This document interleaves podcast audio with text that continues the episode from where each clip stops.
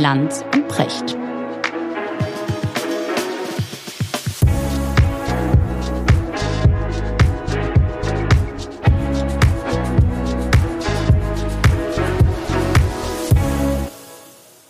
Schönen guten Morgen, Richard. Guten Morgen, Markus. Vorletzter Tag des Jahres. Mhm. Es ist fast vorbei und ich frage dich nicht, wo du morgen sein wirst, ob du Silvester feiern wirst. Du wirst einfach sein, ja? Ich werde einfach sein. Sein und sein, so sein und da sein. Ja, genau. Wunderbar. Richard, ich, ich freue mich auf diese letzte Ausgabe so einen kleinen Jahresrückblick wollten wir mal wagen. Und zwar mhm. habe ich mir überlegt, es wäre doch mal schön, über die Dinge zu sprechen, über die bisher noch nicht gesprochen wurde. Es wird ja alles zu Tode gelabert äh, und wir sind daran ähm, auch durchaus beteiligt, das ein oder andere Mal. Aber es gibt Dinge, die wurden nach unserer Auffassung nicht so richtig gewürdigt. Die sind so ein bisschen untergegangen, weil es so ein paar große Themen gab, auf die sich alles gestürzt hat, die zu Recht im Mittelpunkt standen. Ähm, deswegen lass uns heute mal über ein paar Dinge sprechen, die vielleicht äh, abseits davon passiert sind. Finde ich ist eine gute Idee. Müssen. Das finde ne? ich ist eine gute ja. Idee. Außerdem darf man ja nicht vergessen, ne? also all die fürchterlichen Dinge, die da passiert sind und so weiter, ist ja immer der eine Film. Genau. Und der andere Film sind ja auch die Dinge, die mit einem selbst passiert sind und die ja manchmal gar nichts damit zu tun haben. Was auch schön ja, ist, ne? Also es gibt so diese berühmte Tagebucheintragung von Franz Kafka, ja, da hat er irgendwie notiert, äh, vormittags äh, im Freibad, äh, nachmittags Erster Weltkrieg. wow, wow. ja, wow. Also völlig, völlig lakonisch, ja, ja, ja. auf einer Ebene. Und ich glaube, der, der, der Schwimmunterricht, den er da, glaube ich, hatte, der war in dem Moment, glaube ich, für ihn wichtiger als der Ausbruch des Ersten Weltkrieges. Und wenn ich so an, an das Jahr zurückdenke, dann, dann bleibt wahrscheinlich am allertiefsten in Erinnerung ähm, die Reise nach Uganda und Ruanda. Ich hatte das ja erzählt von den oh, Gorillas. Ja, ja, ja ja. Das, das und dann habe ich dazu. plötzlich, dann sehe ich plötzlich nur noch nass und Regen und grün. Ja. Ja, und eben nicht die, das Grau und, und, und, und, und die Kälte von Donetsk und so weiter vor Augen, ne? sondern dann gibt es so, so dieses innere Lagerfeuer, an dem man sich wärmt. Ja, schön. Oder um einen anderen Begriff zu nehmen. Ich habe ja als Kind eigentlich alles Erdenkliche gesammelt. Ich habe da ja nichts ausgelassen. Mhm. Und was ich auch gelassen habe, war jetzt nicht so ein bisschen jungsartig, sondern ich bin ja unter ziemlich viel Mädchen groß geworden, waren Glanzbilder. Hast du Glanzbilder gehabt als Kind? Glanzbilder. Glanzbilder, sagt dir das was? Nee. Gab's das äh, bei ich, euch? Nee, bei uns in der Familie gab es nur Landsbilder. Lanz, ja, oh, oh, oh, Entschuldige, Entschuldige, er musste sagen, ja, komm, ja, ja, ein schlechter Witz am Ende des Jahres, bitte. Natürlich, ja. natürlich. Nein, im Ernst, ich weiß nicht, was nee, Glanzbilder, ist. Glanzbilder gibt es eigentlich schon irgendwie seit Menschengedenken, also weiß nicht, spätestens seit dem Kaiserreich. Da sind dann irgendwie so Engel und dann ist da so ein bisschen so Glitzer drauf ah, okay. oder ja, Hochzeitskutschen. Hat, ja, meine Oma hatte sowas immer. Genau, das ja. gab's noch in meiner Kindheit. Ich bin ja deutlich älter als du und damals gab's das noch. Ich habe sozusagen die letzten Jahre der Glanzbilder noch mitgemacht. Schön. So, und dann sammelte man die und dann tauschte man die und so weiter. Und irgendwann hatte man einen Stapel mit vertauschbaren Glanzbildern und mit unvertauschbaren Glanzbildern. Also die schon so ultimativ schön waren, dass man die nicht mehr rausrücken wollte. Okay. Und irgendwann endete dieses Glanzbildertauschen damit, dass alle nur noch unvertauschbare Glanzbilder hatten. Und seitdem ist das für mich so ein wichtiger Begriff in meinem Leben. Unvertauschbare Glanzbilder. Glanzbilder. Ja, ja, und dann das Ruanda und Uganda, das war für mich so ein unvertauschbares Glanzbild Ach, aus diesem Jahr. Hast Ach, du auch unvertauschbare Glanzbilder von 2022? Aus diesem Jahr meinst du? Ja, also äh, es gibt, ich habe ich hab immer so, so Bilder im Kopf, die ich, ich war irgendwann in diesem Jahr in, in Lappland unterwegs, im Nordschweden das ist zum Beispiel so etwas, was sich äh, da bei mir eingeprägt hat. Und das ist beides, äh, weil es war in gewisser Weise auch äh, ein bisschen traurig, war der wärmste April, der dort jemals gemessen wurde. War da mit Hundeschlitten unterwegs. Und war aber gleichzeitig halt auch dieser Zauber der Arktis. Ne? Ich, ich könnte jetzt einmal tief Luft holen ja. und nach einer Stunde wieder ausatmen, ja. wenn man den Zauber der, der Arktis so beschreiben will. Ja, ja man erlebt dich selten so glücklich, oh. als wenn du über Kälte und Schnee redest. Wirklich. Ich meine, ich erinnere mich daran, wie du, wie du äh, ähm, über Südtirol sprichst. Ja. Ja. Und das Gleiche auch, wenn du, wenn du von der Arktis oder, äh, sprichst ja, oder total. von Nordpolarregionen oder so. Du hast irgend so ein Inuit-Herz, oder? ja, weiß ich gar nicht, aber mich hat das wirklich äh, immer fasziniert.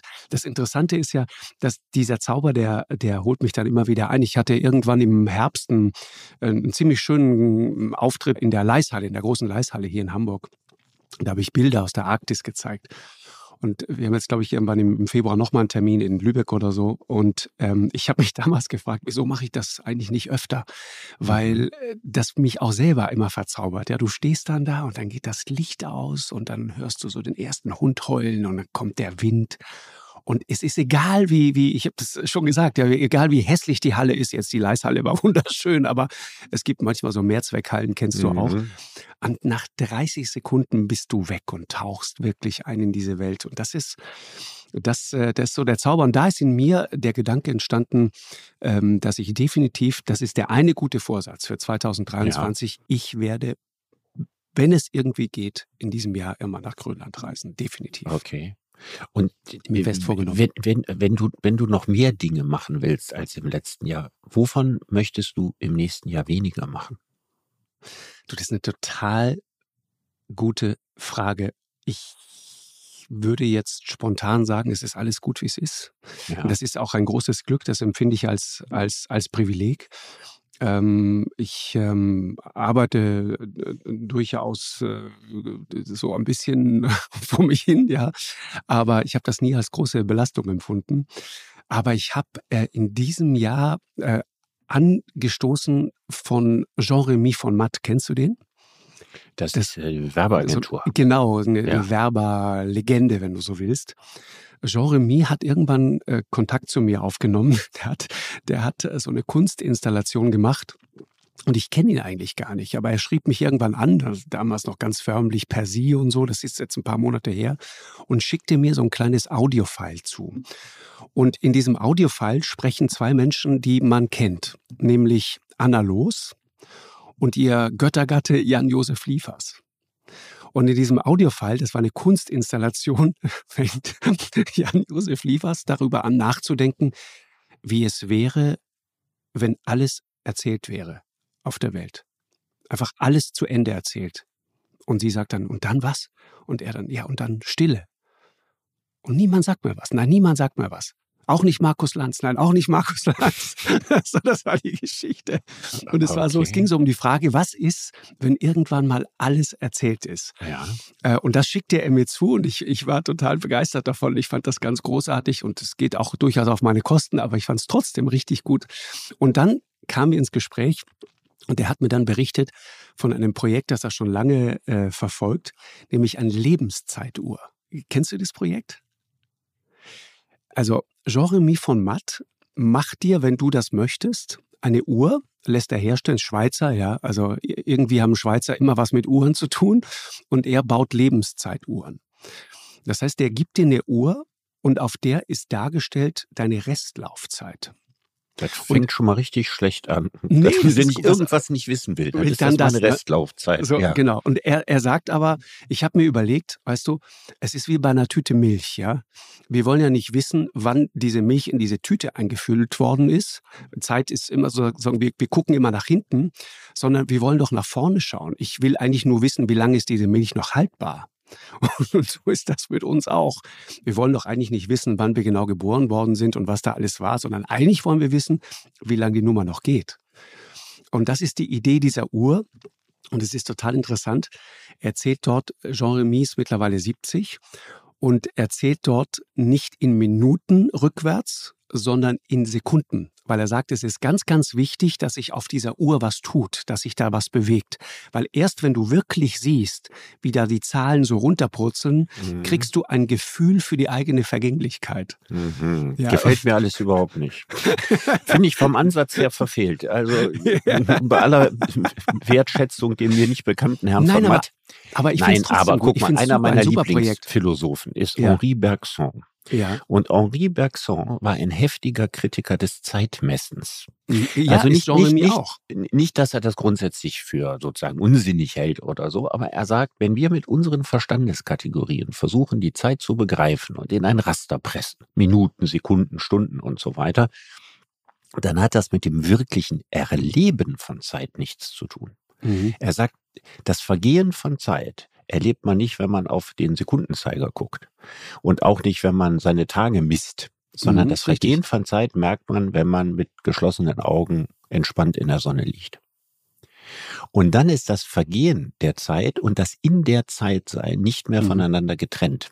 Man ist dann quasi Teil der Natur. Äh, richtig. Also Bergson war der Überzeugung, dass alles, was der Mensch sich vorstellt, sozusagen abgeleitet ist, auch Raum und so, ja, von Größe und Dimension. Und das Einzige, was wirklich, wirklich ist, ist die Zeit, aber nicht die gemessene Zeit. Das ist ja schon wieder mit dem menschlichen Verstand zu versuchen, etwas zu begreifen, was man nicht begreifen kann, sondern die intuitiv erlebte Zeit. Und das ist ja eine Erfahrung, die auch jeder kennt. Ja, manche haben das, wenn sie am Strand liegen Ne, das wäre übrigens meine Erklärung, wo ich mich immer sage, was machen die Leute immer, wenn sie am Strand liegen? Ja, sie spüren sozusagen ihr Einssein mit der Zeit. Genau. Ja, mhm. das wäre sozusagen die positivste Erklärung, die mir dazu einfällt. Ja, trotzdem lehnst du es kategorisch ab, Richard. Das wäre dein Vorsatz für nächstes Jahr. Ja, ich würde das nicht am Strand machen Strand. und ja, komm jetzt. Ja, das wäre so eine, so, das wäre so eine, so eine, so eine spezielle äh, Form von, von, von äh, Serie, ne? Dass man also Menschen, die sehr zappelig sind, ja, sei es im Kopf und sei es auch sonst, ne, zwingt nichts zu tun. Ja. So. Um dann zu gucken, was für ein Quatsch dabei rauskommt. Ja. Das, ne? das, das, wäre doch sozusagen für RTL viel schöner als das Dschungelcamp. Das ist ja auserzählt zu dem Thema ne, Dinge, über die man nicht mehr reden müsste, wo nicht mehr geredet werden soll. Ja, ja, ja, ja. Zum ja, Liefersthema quasi. Da genau. wäre Schweigen das Beste. ja, es ist wirklich wahr. Aber, Aber das Verdammtsein zum Nichtstun, ich glaube, das ist als Serie noch nicht entdeckt oder als, als Doku-Fiction. wir beide machen das einfach mal. Wir legen uns einfach irgendwo, weiß ich nicht, an der Ostsee, an den Strand, eine Woche. Ja. ja. Und gehen einfach nicht mehr weg. Und wir dürfen nichts tun. Wir dürfen nichts. Also wir dürfen uns ernähren und sowas. Ne? Ja, okay. aber, aber kommt dann jemand vorbei und bringt Wir Essen, dürfen sozusagen weder unserer Kreativität noch unserer Destruktivität völlig freien Lauf lassen, weil wir uns nicht da wegbewegen dürfen. Wir würden beide sehr schnell irre werden, glaube ich. Das würde passieren. Die Befürchtung habe ich. Also ja. wenn wir es bislang nicht insgeheim längst sind, werden wir es spätestens dann sein. wir werden es dann offiziell. Aber ich wollte noch mal eine Sache sagen zu der Zeit, zu der Uhr. Ne? Das ist genau die, der Ansatz letzten Endes auch von Jean-Remy Format. Also die, diese Uhr ist nicht etwas Physikalisches, sondern geht es eigentlich um was Philosophisches. Mhm. Ne, es geht, also, und, und die, also was er auch sagt, das finde ich total irre, da ist, mir, da ist mir ein bisschen anders geworden. Er sagte, eigentlich leben wir alle, so mehr oder weniger, schätze mal, wie viele Wochen haben wir auf diesem Planeten? Ach, ihr könnt das natürlich jetzt in Ruhe versuchen, halbwegs mhm. nachzurechnen. Ungefähr 4000 Wochen. Das klingt nicht so viel. Ja, finde ich auch. Sag mal, kurz ist das, ist das die Pointe Frauen, für dich, auf, warte, am Ende warte, warte. des Jahres mir schlechte Laune zu machen? Und am besten jetzt noch ausrechnen, wie viel mutmaßlich von diesen 4000 Wochen ich schon aufgebraucht habe? Ja, ich habe ich hab jetzt noch eine, noch eine gute News für dich. Ja. Deine, deine, deine Frau hat 200 Wochen mehr. Mhm. Das soll mich insofern beruhigen, als dass sie mein Grab pflegt? ja, Oder? zum Beispiel. Das Sehr ist die schön. gute Nachricht. Ich finde das auch deprimierend. Ich will dir nicht schlechte Laune machen, aber ich fand es irgendwie... Du bist auf dem besten Weg dahin. So zum Ende Hast des du? Jahres, nach einem wunderbaren Jahr. Ach komm, hör auf. In dem voller freudiger Ereignisse wirklich so ein bisschen meine Stimmung wieder trüben und mich Ganz ehrlich, dieses mhm. Jahr, äh, wenn wir mal ganz ehrlich sind, ein weiteres Jahr zum Abhaken, oder? Irgendwie. Was, was ja, also wir haben, das große ich Ganze angeht. ziemlich genau daran, ja, an dem genau. Podcast des letzten Jahres. Und das da habe ich, geredet. da habe ich ähm, von einem grauen Jahr gesprochen. So. Ne? Corona-Jahr und so weiter. Alles auch ziemlich deprimierend. Das können wir jetzt nicht ewig die nächsten Jahre wiederholen. Also ich finde, wir sollten mal auf die Dinge gucken, die so ein bisschen abseits des Weges lagen. Und dann können das wir ja gucken, ob die auch alle schwarz waren oder ob da nicht auch ein bisschen paar unvertauschbare Glanzbilder dabei waren. Ja, pass auf, apropos Glanzbild, fällt mir direkt eins ein. Lass uns doch mal ganz kurz hinten anfangen, Richard. Wir gehen einmal da sch äh, so schnell durch. Ja. Aber ganz hinten angefangen, das war für mich das Highlight, also oder der Tiefpunkt, je nachdem, äh, zum Jahresende, diese griechische EU-Parlamentsvizepräsidentin. Ja. ja. Und ich habe in dem Zusammenhang gelernt, es gibt nicht eine nee, Vizepräsidentin, es gibt, es gibt 14. Ja. 14. Super, super. Was zur Hölle? Wer, wer braucht diese Leute alle? 14 Vizepräsidenten. Die haben wahrscheinlich alle Dienstwagen und Chauffeure ja, und furchtbar. Sonderbezahlungen und genau. Prämien genau. und so weiter. Eva Kaili. So. Und diese Frau kommt ins EU-Parlament Und zwar deswegen, weil sie sagt, hm, wir brauchen eine neue Art von Politik, so geht das nicht weiter. Genau. Und dass die Leute alle so müde sind von dieser Politik, hat damit zu tun, dass da lauter korrupte Typen sitzen. Richtig. Ja, und Ja. dann finden sie bei ihr zu Hause Plastiktüten voller Kohle. Und ich Ja. dachte, wie retro ist das denn? Ja, wer lagert Geld in Plastiktüten? Irre, oder? Ist, ist ihr das in Plastiktüten übergeben worden? Was sind das für Leute, die Geld in Plastiktüten statt Ja. in Koffern übergeben oder überweisen So, du auf irgendwelche stillos? Konten in Panama? Ja. Also, wenn man das in einem Film äh, darstellen würde, ne? ich bin ja immer sehr skeptisch, so was Realitätssinn in Filmen anbelangt, würde ich natürlich sofort sagen, so macht man das nicht. Ja, also wenn ein Wüstenstaat vorhat, Parlamentarier zu schmieren, dann wechseln da keine Plastiktüten mit Geld hin und her. Dachte ich auch. Ja. Verrückt, oder? Völlig verrückt. Würde ich mich nie trauen, so ein Drehbuch zu schreiben. Würde ich denken, ja, denken die Leute, du hast doch nicht die geringste Ahnung. Was ist Wirklich? das? Nicht auf dem Schwarzmarkt oder auf dem Bazar, ja, sondern du bist bei der Europäischen Union. Da macht man das anders. Es ist wirklich krass. Und, und, und es, es, äh, es bestätigt wirklich die schlimmsten Klischees und Vorurteile. Ich musste äh, denken an meinen Sohn, der mir vor, vor ungefähr einem halben Jahr, auch das sozusagen schon Jahresrückblick, schickte der mir einen, einen herrlichen Satz von George Carlin. Kennst du den? Nee. Das ist ein a- amerikanischer Comedian, ein schwarzer, ein großartiger Typ. Der sagte mal, wir werden regiert von der faulsten und gierigsten Generation, die die Welt je gesehen hat. Und es hat angefangen, als sie Sex, Drugs und Rock'n'Roll an Marketingfirmen verkauft haben, um sich noch mehr Einbauküchen leisten zu können. Mhm. Mhm. Schöner Satz. Schön. Ja. Schöner Satz. Aber ich habe Ja, gedacht, wir sind da ein bisschen weiter. Ich, ich habe das nicht für möglich gehalten, dass sowas noch geht. Ich auch nicht. Richard, pass auf. Jetzt Sprung. Jahresanfang. Am 9. März in der Tagesschau, aber war nichts, was mir in Erinnerung geblieben ist. Die Transplantation eines Schweineherzens, eines genetisch veränderten Schweineherzens, ähm, hat stattgefunden in ähm, Maryland, soweit ich das weiß. Und diesem Patienten wurde als erstem Menschen weltweit ein Schweineherz als Ersatzorgan eingesetzt. Das fand ich Mhm. bahnbrechend und dachte, wow. Was dann so ein bisschen untergegangen ist, nach zwei Monaten ist dieser Mann verstorben. David Mhm. Bennett heißt er. Mhm. Ähm, hat aber immerhin zwei Monate, und das ist das, was als medizinische Sensation und als Meilenstein gilt, hat zwei äh, Monate überlebt.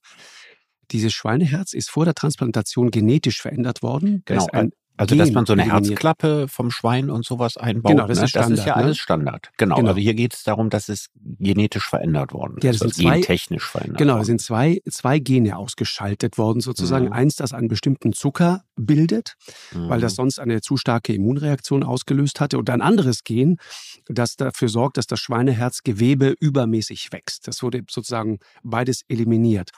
Und das ist natürlich ein wahnsinniger Fortschritt und, und jetzt etwas, was nach zwei Monaten leider dann böse ausging.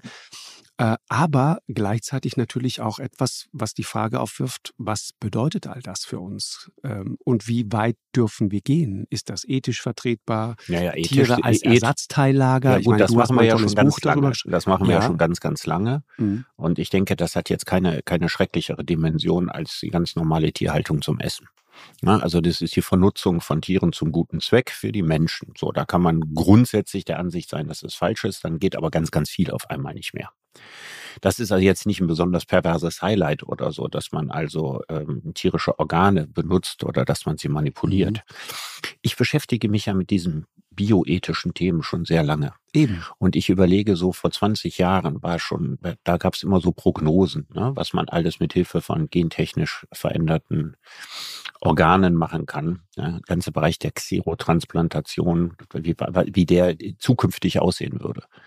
Und was ich vor allen Dingen daran feststelle, Xero, ist Xerotransplantation. Transplantation, wie, wie, lang, ja, wie, langsam, wie langsam die Fortschritte sind.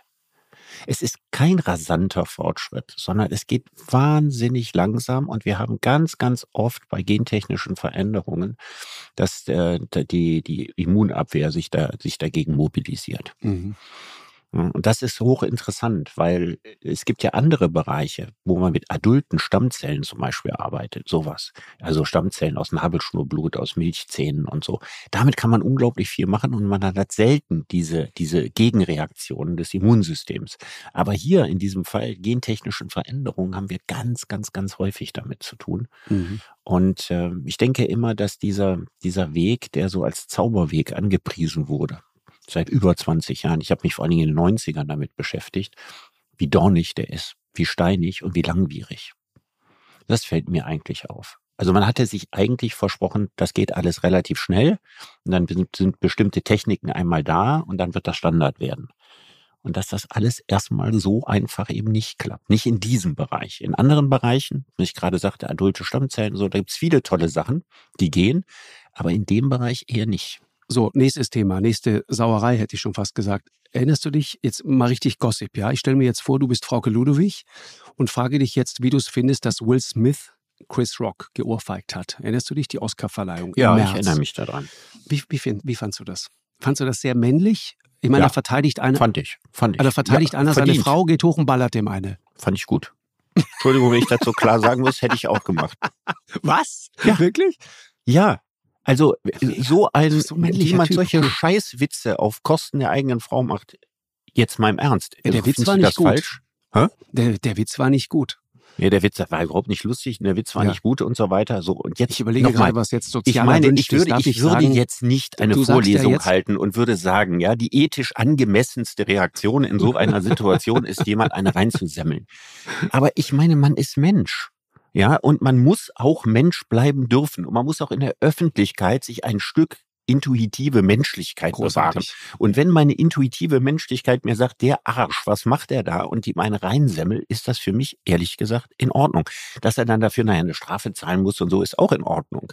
Aber oh, sowas kommt doch vor unter Menschen. Ich meine, was, ja, was, was, was, was ist denn die Vorstellung, die dahinter steht? Natürlich habe ich schon, ja.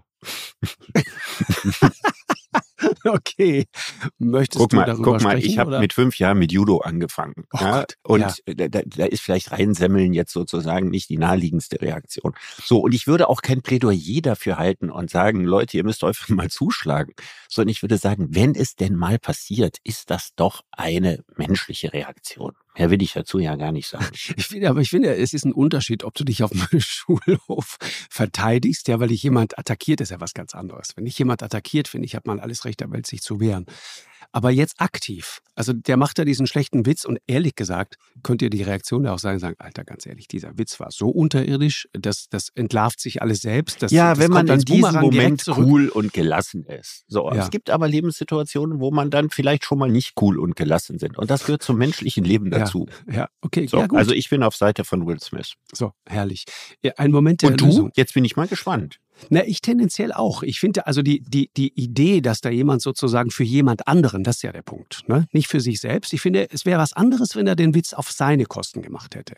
Also auf Will Smiths Kosten. Ja, würde ich auch sagen. Würde ich auch sagen. Aber es gibt da nichts ritterlicher, als seine Frau zu verteidigen. Das meine ich. Das ist heroisch. Mhm. Und wenn du dir jetzt vorstellst, der macht jetzt miese Witze oder beleidigt deine Kinder, dann würden wir alle sagen, ja, hallo, okay, geht los jetzt hier. Genau. Gar keine Frage. Mir geht es eigentlich um was anderes, Richard. Und das ist der interessante Punkt mich irritiert und eigentlich überrascht es mich aber nicht wirklich, diese, diese, dieser moralische Furor, der nach wie vor über diesen armen Will Smith da äh, hereinbricht. Ekelhaft.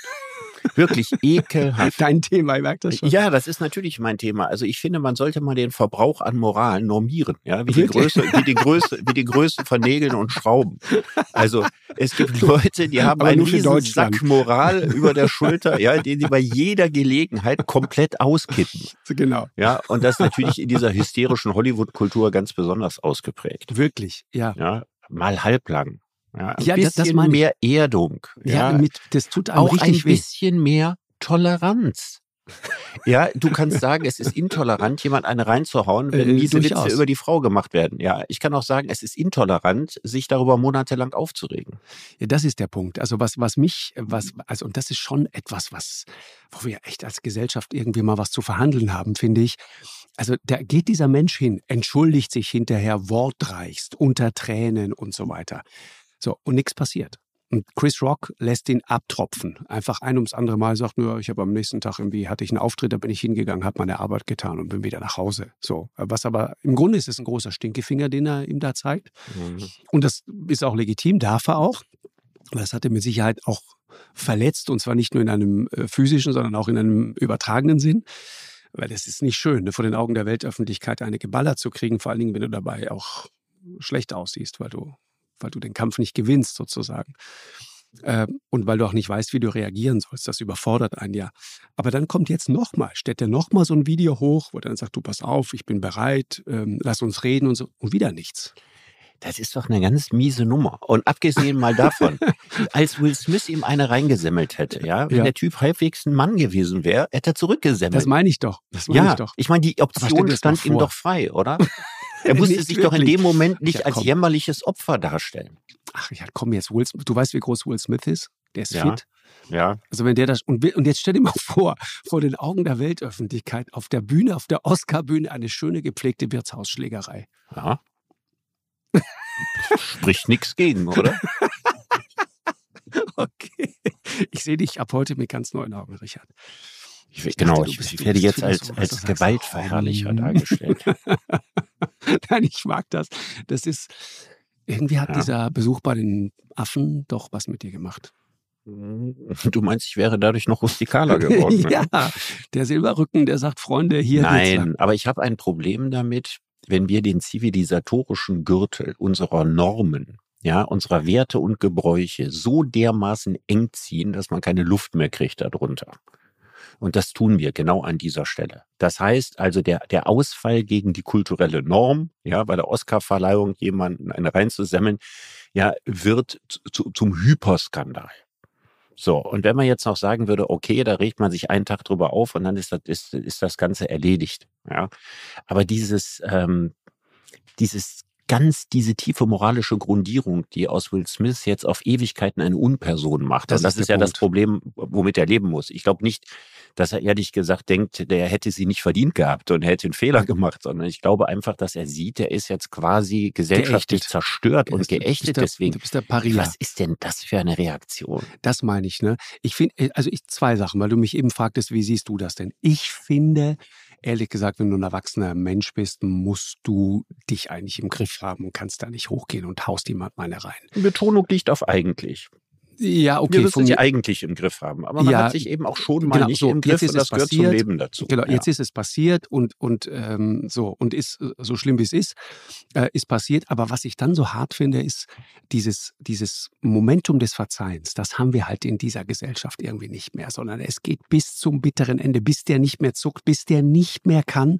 Und dann bettelt der und bittet der und nochmal und noch und es passiert nichts. Und das finde ich so hart. Und da, da fällt irgendwann auch was was auf uns zurück. Also der, der moralische Anspruch, mit dem wir sozusagen das verurteilen, was da passiert ist, mhm.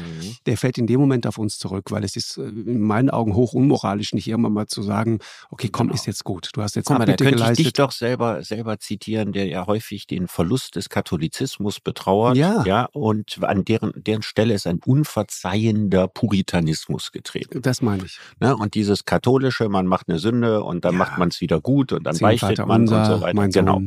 Ist Davon könnten wir durchaus mehr vertragen. Ist so, ne? Mhm. Ja. ja. Apropos, äh, unerbittlich, ja. Erinnerst du dich noch an die Hubschrauberaffäre von, von Frau Lambrecht, der Verteidigungsministerin? Ich glaube, die habe ich nie so richtig wahrgenommen. Also Verteidigungsministerin Christine Lambrecht wurde im April bei einem Flug in einem Bundeswehrhubschrauber, das ist das Skandalon daran, von ihrem Sohn begleitet. Das war insofern okay, das war angemeldet, die hat auch, glaube ich, dafür bezahlt und so weiter. Aber dann, Wo ist die äh, hingeflogen? Äh, ja, pass auf. In kein Kriegsgebiet mit dem Sohn. Nicht ins Kriegsgebiet, aber Folgendes ist passiert. Also die besucht einen Truppenstützpunkt in Schleswig-Holstein, in Norddeutschland, um dann äh, mit ihm Urlaub auf Sylt zu machen.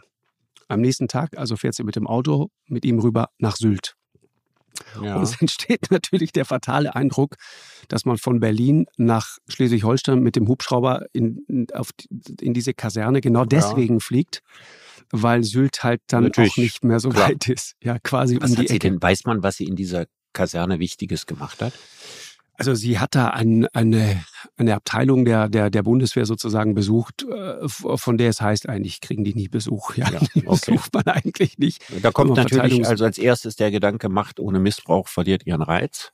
So, ja, man genau. fragt sich, was geht im Kopf von jemandem vor, der, denken wir mal an die CO2-Bilanz und an die Kosten eines Hubschrauberfluges. Auch das ja, sich überlegt, sag mal, diese Strecke von Berlin nach Hamburg und dann nach Sylt, ja, die kann man auch gut mit der Bahn zurücklegen. Auch das. Na, dafür muss man nicht mit dem Hubschrauber dahin fliegen. Das mhm. klingt ja so, als wäre das sozusagen gegen die Rettung vieler Menschen gegangen, weswegen man einen Hubschrauber einsetzt. Genau, muss. darum ging es halt gerade nicht. Ich frage mich dann, was geht in den Köpfen von Menschen vor, die ja wissen, dass sie unter Dauerbeobachtung stehen? Mhm. Warum sie sowas machen? Ja, es ist instinktlos und die richtige Instinktlosigkeit entsteht dann in dem Moment, in dem sie, das kam dann jetzt zum Jahresende auch raus, es wurde immer bestritten, aber sie hat ein Foto von ihrem 21-jährigen Sohn, der da sehr breitbeinig in diesem Hubschrauber sitzt, gemacht. Und da werden natürlich auch Dinge klar. Ja, du siehst die Umgebung dieses Hubschraubers. Du siehst, also ich sag mal so, da gibt es Leute, die äh, wissen dann, wie ein deutscher Bundeswehrhubschrauber aufgebaut ist. Also mir sagt das alles nichts, aber äh, Militärexperten, sagen wir mal auch russische zum Beispiel, können daraus bestimmte Rückschlüsse ableiten, ja, logischerweise. Okay, darüber hat in dem Moment keiner nachgedacht. Keiner ne? nachgedacht. Ich ja. meine, andererseits, du bist Verteidigungsministerin, das müsste dir eigentlich klar sein und er lädt das dann hoch, ne? so bei Instagram der Klassiker. Ja, ja, und dann bricht die Welle der Empörung über ihn herein. aber ich finde schon, auf die Idee zu kommen und sagen, ich mache jetzt meinem Sohn Urlaub, nutzen wir doch mal einen Bundeswehrhubschrauber.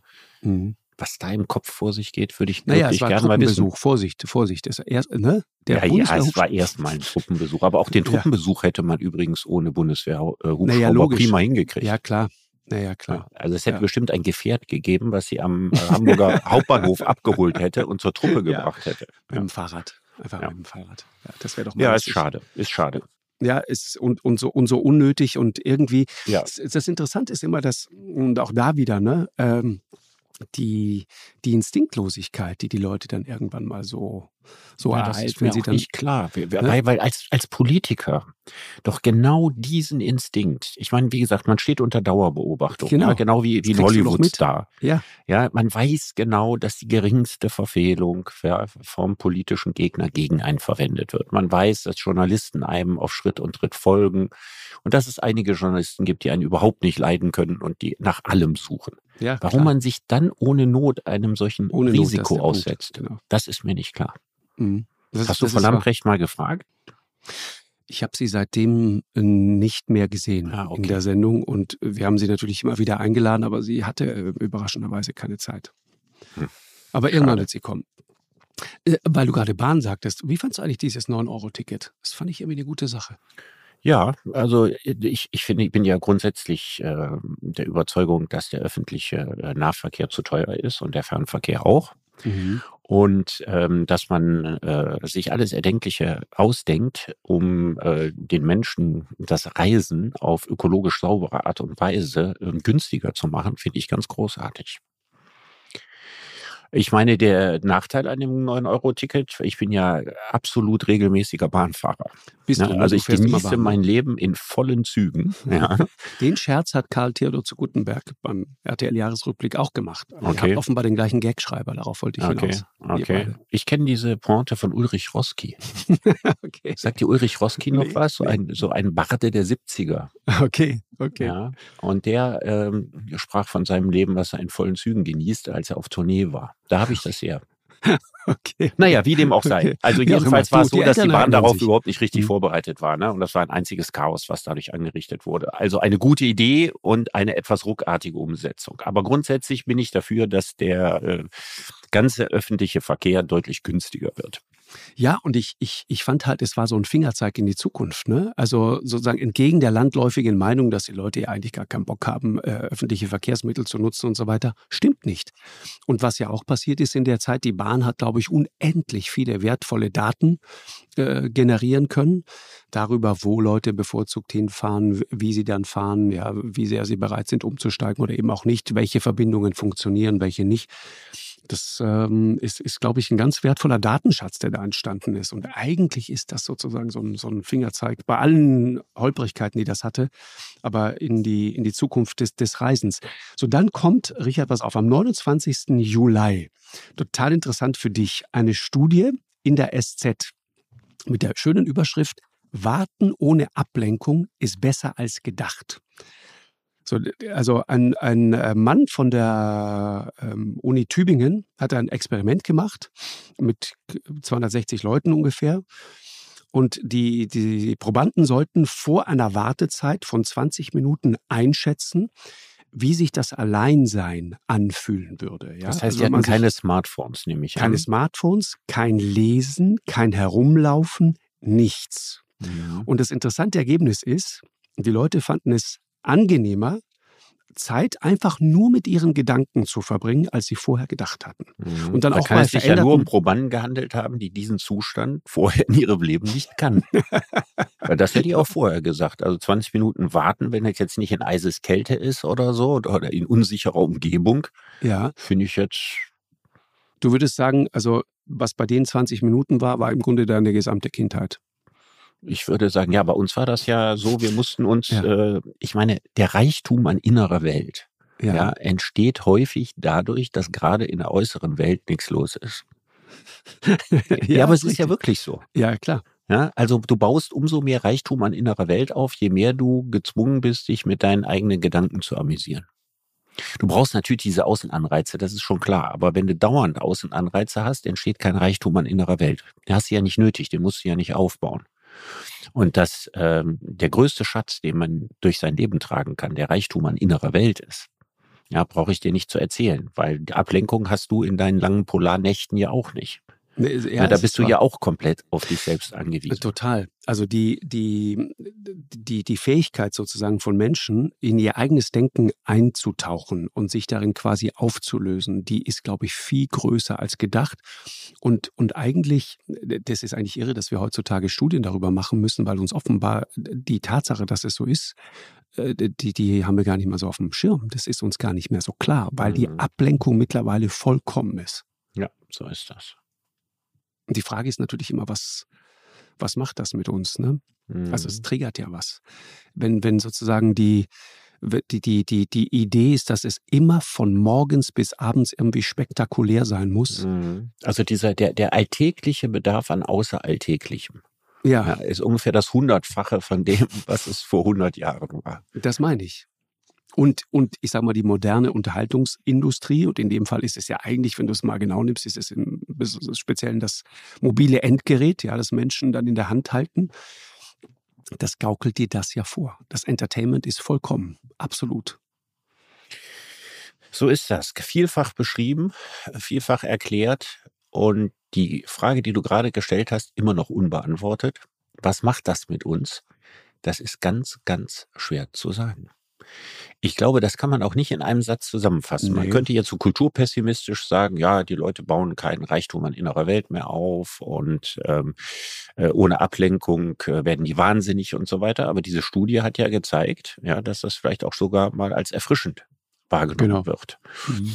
Und vielleicht ähm, lege der positive Schluss darin, dass man vielleicht auch erstmal lernen muss, mit diesen 100 Millionen Außenreizen umzugehen, um dann wieder die Fähigkeit zu entwickeln, sich vor Aufmerksamkeitsraub zu schützen. Ja, also sein Gehirn in Sicherheit zu bringen, bei sich zu sein und so weiter. Mhm. Dass das ja auch etwas ist, was man trainieren kann oder trainieren muss. Wenn man das selber im Griff hat, ja, ob man den, den Außenreizen folgt oder ob man sich in sich selbst versenkt. Wenn man das selbst im Griff hat, dann wäre die große Zahl der Außenreize eigentlich kein Problem mehr. Hm, ist richtig, ja. Und deswegen bin ich seit jeher der Überzeugung, dass das in der Schule gelernt werden müsste. Und dass Meditation, Konzentration, Kontemplation. Meditation, Kontemplation und Konzentration in die Schule gehört. Und zwar nicht als Fach, in dem man Klausuren schreibt, sondern als praktische Übung. Indem man es einfach tut. Sozusagen. Indem man es tut, angeleitet mhm. wird, das zu tun. Mhm. Ja, weil das ist, glaube ich, schon so, also was ich feststelle, weil du gerade über Kinder sprichst, das macht definitiv Kinder hibbelig und nervös. Es senkt auch so die, die, die Frustrationstoleranz, habe ich immer das Gefühl. Also wenn, wenn, wenn nicht sofort irgendwie der, der nächste Spaß um die Ecke kommt, dann ist, dann, dann wird man unruhig und irgendwann dann auch aggressiv. Also das muss dann schon sein. Und deswegen habe ich das Gefühl, dass da, also das ist eigentlich eine Form von Abhängigkeit, die es da gibt. Klar. Dagegen anzuarbeiten, glaube ich, das wäre auch ein Vorsatz für 2023 für, für Eltern und ja, Lehrer.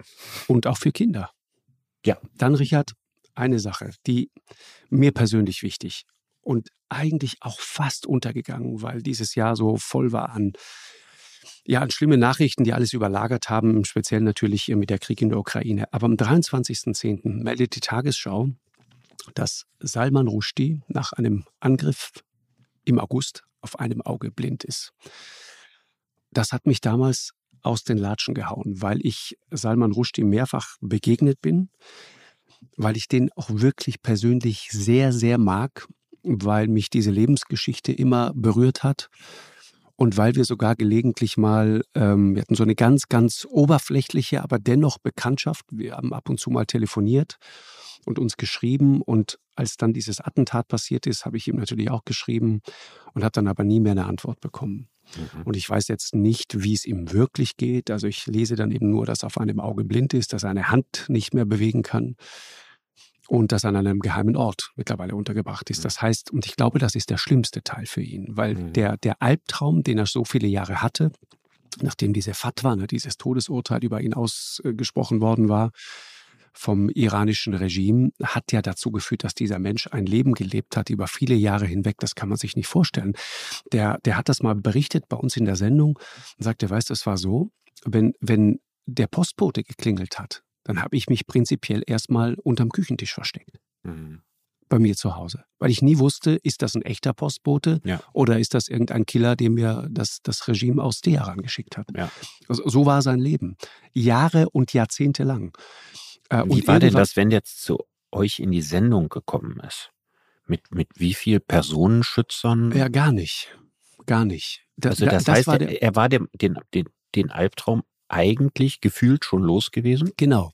Er hat irgendwann beschlossen, ich mache das nicht mehr. Er wusste, dass er weiterhin gefährdet war, das wusste er, hat dann auch irgendwann ein, ein, ein Buch darüber geschrieben, in dem er das alles nochmal äh, aufgearbeitet hat und so weiter. Aber er wollte das loswerden. Und er hat es damals auch erzählt und sagte, weißt du, ich war bis 1989, war ich ein sehr erfolgreicher Schriftsteller. Ja. Und am 14. Februar 89, Valentinstag, begann sozusagen sein Leben danach, dieses zweite Leben. Da kriegt er nämlich, das war total irre, den Anruf einer BBC-Reporterin, die ihm folgende Frage stellt. Wie fühlt man sich, wenn man weiß, dass man gerade von Ayatollah Khomeini zum Tode verurteilt worden ist?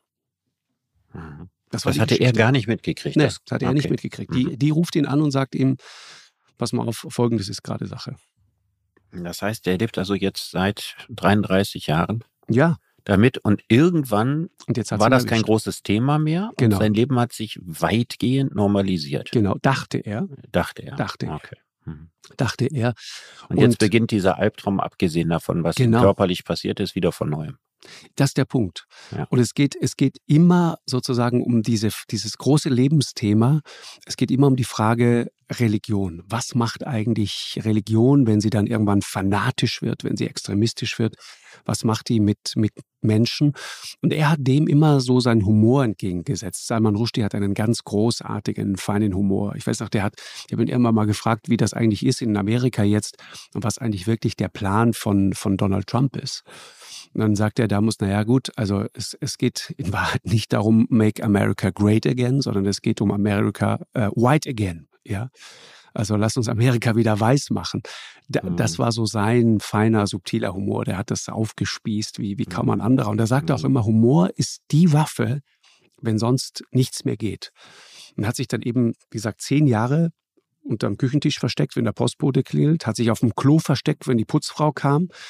Ja, und ähm, hat dann irgendwann beschlossen, ich will dieses Leben nicht mehr. Und jetzt bei einer Lesung im August irgendwo in, in, an der Ostküste in der Nähe von New York hat sie ihn erwischt, ist ein äh, 24-jähriger äh, libanesischer Herkunft auf ihn los und hat äh, dutzende Mal auf ihn eingestochen und hat ihn dann offenbar so schwer verletzt, dass er jetzt auf einem Auge dauerhaft blind ist und die Hand nicht mehr bewegen kann. Ich dachte immer, oh Mann, ey, einer, der, der, der sich so, der so mutig war und der sich, der sich so gegen diesen religiösen Fundamentalismus und diesen Wahnsinn gestellt hat, der darf nicht am Ende verlieren. Weißt du, das, mhm. das geht so nicht. Mhm. Äh, der, der, der, allein, weißt du, du gehst auf die Straße.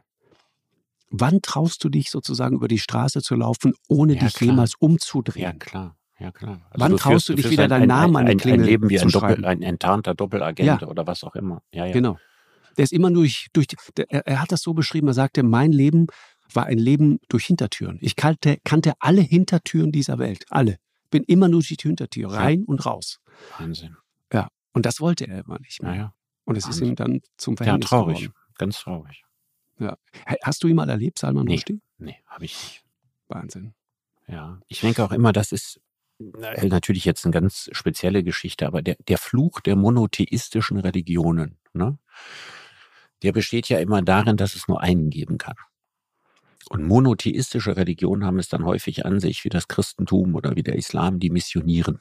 Richtig. Ja, die wollen, dass die anderen werden wie sie. Mhm, genau. Und das war der Vorteil der polytheistischen Religionen, die viele Götter haben. Das haben die nie gemacht. Die Griechen und die Römer haben nie versucht, anderen Völkern ihre Götter aufzuzwingen. Oder Richtig. die alten Ägypter haben das nicht gemacht. Ich glaube, die Hindus machen das auch nicht. Weil das ist ja, wenn du sowieso einen ganzen Kosmos voller Götter hast, ja, ob das da einen mehr oder weniger gibt, ist ja nicht die entscheidende Frage, sondern es ist ja dieser Einzigartigkeitsanspruch der monotheistischen Religion, der zum Fanatismus verführt. genau. Genau. Ne? Und da haben ja beide Religionen. Ich meine, das Christentum hat ja eine mordsblutige Geschichte und der Islam eben auch. Mhm.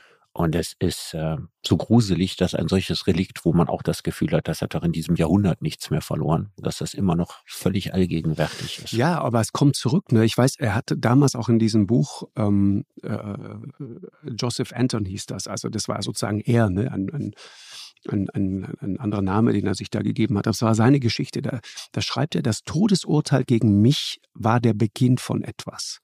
Wir leben in einer Gesellschaft, deren Plage die Rückkehr der Religionen ist. Und zwar Mhm. nicht nur des Islams. In Amerika sehen Sie die Erstarkung der christlichen Rechten, in Indien eine Erhebung des rechten Hinduismus. Und Mhm. Pakistan ist heute ein dunkler Ort. Mhm.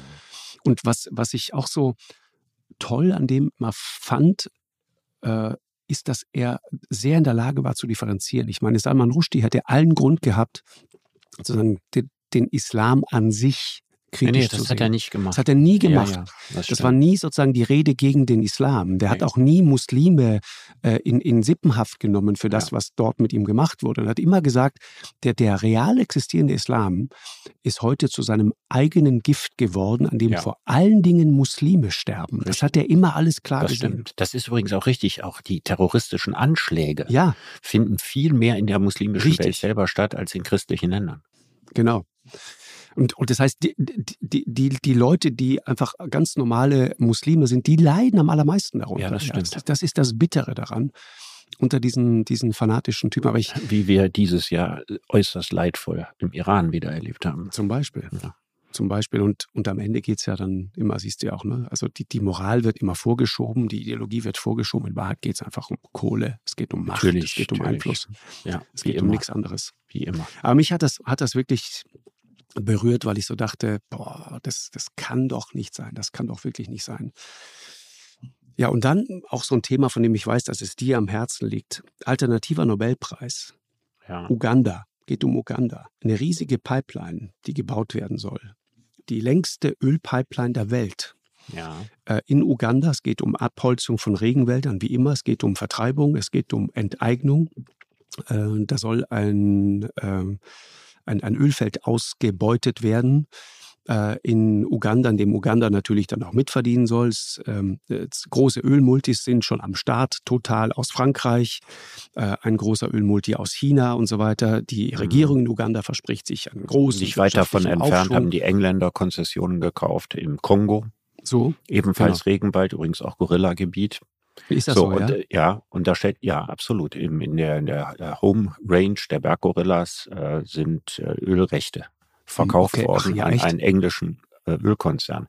Da stellt man sich doch mal folgende Frage. Ich meine, die ganze Welt, ja, oder, oder, oder jedenfalls Menschen bei uns alle lieben Gorillas, ja, und alle wissen, wie wichtig der Regenwald ist und wie, wie wenig noch übrig ist und so weiter. Mhm. Wie ist es dann überhaupt möglich, dass westliche Mineralölkonzerne, ohne in die komplette Ja, ist total- Ächtung zu gehen, Total. ja, immer noch den alten Stiefel fahren und gucken, wo kann man Öl kriegen und dann auf Teufel komm raus und das im wahrsten Sinne das Zeug zu fördern. Das kann doch gar nicht mehr sein. Und was sind das für Regierungen in diesen Ländern? Ist das jetzt Frankreich oder England oder wer auch immer dahinter ist, die damit kein Problem haben?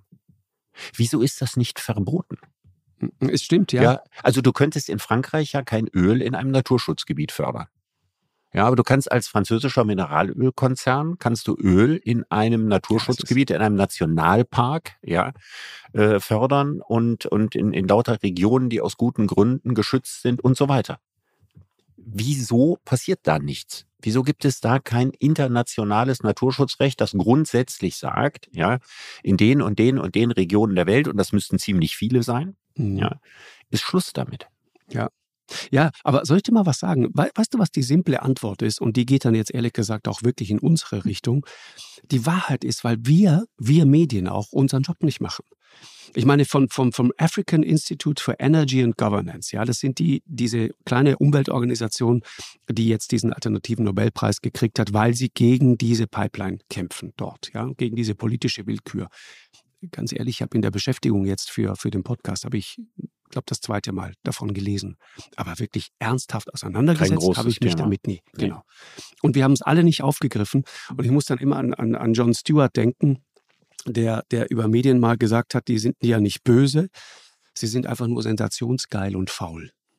Und das, das, da denke ich mal, okay, das ist böse zugespitzt, aber irgendwie machen wir an manchen Stellen wirklich unseren Job nicht kümmern, stürzen uns auf Nebensächlichkeiten. Sehr großer Teil auf Johnny Depp und Business auf, auf Amber as usual, ja, so. Business as usual, das, was die großen Nachrichtenagenturen eben groß bringen, das bringt genau. man dann selber groß und dann Richtig. wird es noch größer und dann fällt ganz viel Licht auf Will Smith und viel, viel zu wenig, ja, und viel, viel zu wenig Licht fällt äh, auf den Regenwald und auf die Pipeline und so. Das ist in der Tat so.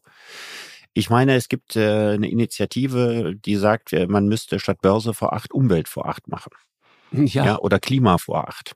Ja, dass man einfach so fünf Minuten genau, dass man dann jemand ist, so wie jetzt die netten Damen, die und Herren, die da von der Börse berichten und das auch irgendwie ganz toll machen. Ja, aber genauso müsste sozusagen die wichtigsten Dinge zusammengefasst werden, wie es um diese Dinge steht, was es da Neues gibt. Ja, und da müsste man jeden Tag sozusagen gebrieft werden. Und ich meine, es, wir haben doch geredet ne, von, von einer Moralkultur, ne, die, die den Gürtel immer enger zieht. Genau. Aber nicht in diesen Fragen. Nicht in diesen existenziellen Fragen, dass wir sagen, Mineralölkonzerne, die solche Pipelines bauen, werden geächtet. Mhm. Ja, oder Wirtschaftssanktionen äh, gegen Länder, äh, das würde Uganda sehr wehtun, ja, die solche Konzessionen vergeben. Ja, unter dem Gesichtspunkt Weltnaturerbe ja, Gorillas, Regenwald äh, als Lunge, ja, alles das gehört der Menschheit. Die Menschheit braucht keine Gorillas, aber sie braucht den Regenwald als Lunge. Genau. Anderes Thema, Richard. Anderes Thema. Zum Schluss. Michael Jackson, Thriller, wird 40 und Ali Schwarzer wird 80. Super Worüber Kombi. willst du reden? Ja. ja genau. Ach, ich würde sagen, zu beiden fällt mir nur begrenzt was ein. Ja. Also Michael Jackson hat auf meine musikalische Biografie einen Einfluss von null gehabt. Ich war nie und zu keinem Zeitpunkt Michael Jackson-Fan. Mhm. Äh, ich habe ihn auch nie besonders bewundert, weil er ja eigentlich doch eher nur ein Performer war. Er hat ja seine Musik nicht selber gemacht. Also wenn man mal guckt, was für ein Hype um Michael Jackson gemacht wurde in Relation zu Prince, was für ein musikalisches Genie Prince, Prince war, gewesen ja, ist absolut. und was für ein eingeschränktes musikalisches Genie Michael Jackson. Also da liegen ja Welten zwischen. Naja, auf jeden Fall ist das für mich irgendwie nicht das große Thema. Alice Schwarzer ist natürlich jemand, den ich aus meiner Kindheit kenne. Mhm. Nicht persönlich, aber im Fernsehen gesehen. Ich habe eine Fernsehsendung gesehen, ich schätze mal, ich war um die zehn, wo Esther Villar, Mhm. Oh und ja, Alice oh ja. Schwarzer miteinander geredet haben. Und was mir vor allen Dingen in Erinnerung blieb, war dieser unglaubliche Zigarettenrauch in der Luft. und es ging ja um die Frage, Drogen. ob die Männer die ja. Frauen unterdrücken oder nicht. Und Esther Villar war der Überzeugung, eigentlich sind die Männer die ärmeren Schweine in der Gesellschaft. Alice Schwarzer sah das natürlich ganz, ganz anders. Und meine Mutter war natürlich 100 Prozent auf Seiten von Alice Schwarzer. Und meine Mutter gehörte dann auch zu den Frühberufenen der Frauenbewegung. Mhm. Und wenn die Frauenbewegungsfrauen sich trafen, dieser Kreis, ja, dann war das da in dieser Höhle, in der die sich trafen, mindestens so verraucht wie in diesem Fernsehstudio. Also für mich ist Feminismus und exzessiver Nikotingenuss ja, untrennbar, ist auf der gleichen Chipkarte in meinem Gehirn gespeichert. Und ich würde mal über Alice Schwarzer sagen, dass sie zu dieser Zeit eine enorm wichtige Rolle in der Gesellschaft gespielt hat. Und ich glaube, das bezweifelt auch niemand. Und man muss sich auch überlegen, welchen unglaublichen Anfeindungen man damals mit feministischen Positionen noch ausgesetzt war. Also man hatte ja äh, auch den größten Teil der Frauen damals gegen sich. Ne? Also anständigen Frauen, die also mit Emanzen und sowas nichts zu tun haben. Also hat man sich immer vorgestellt, die sind irgendwie hässlich und lesbisch und was weiß ich was und so. Das sagt die übelste Behandlung des Themas. Mhm. Und durch dieses Steigewitter ist sie also viele Jahrzehnte hindurch. Mhm. Und ich denke, das ist eine historische Leistung, die wird ja keiner nehmen und die wird ihr heute, wird ihr das jeder als Leistung zugestehen, was damals äh, hoch umstritten, wie man heute war, äh, sagt. Und ich denke, das ist gut, dass Alice Schwarzer diese Rolle gespielt hat. Total, ich, ich äh, ganz persönlich, ich ähm, habe sie mehrfach getroffen und äh, wir hatten äh, einmal ein äh, richtig intensives Gespräch. Und da kam sie dann hinterher zu mir und sagte, mein Lieber, das war nicht in Ordnung, was Sie da heute mit mir gemacht haben. Ich habe sie nach ihren Steuergeschichten. Oi, oi, oi, oi, ja. ja. Und äh, ich muss aber sagen, auf der persönlichen Ebene ist da äh, nie was übrig geblieben. Äh, und wenn man so, so dann so direkt angegangen wird, dann kriegt man so eine Idee davon, was Alice Schwarzer ist und was Alice Schwarzer ausmacht. Mhm. Und ich habe die immer wahnsinnig gemocht, genau deswegen, mhm. weil sie völlig ohne Scheu einfach frontal auf dich losgeht.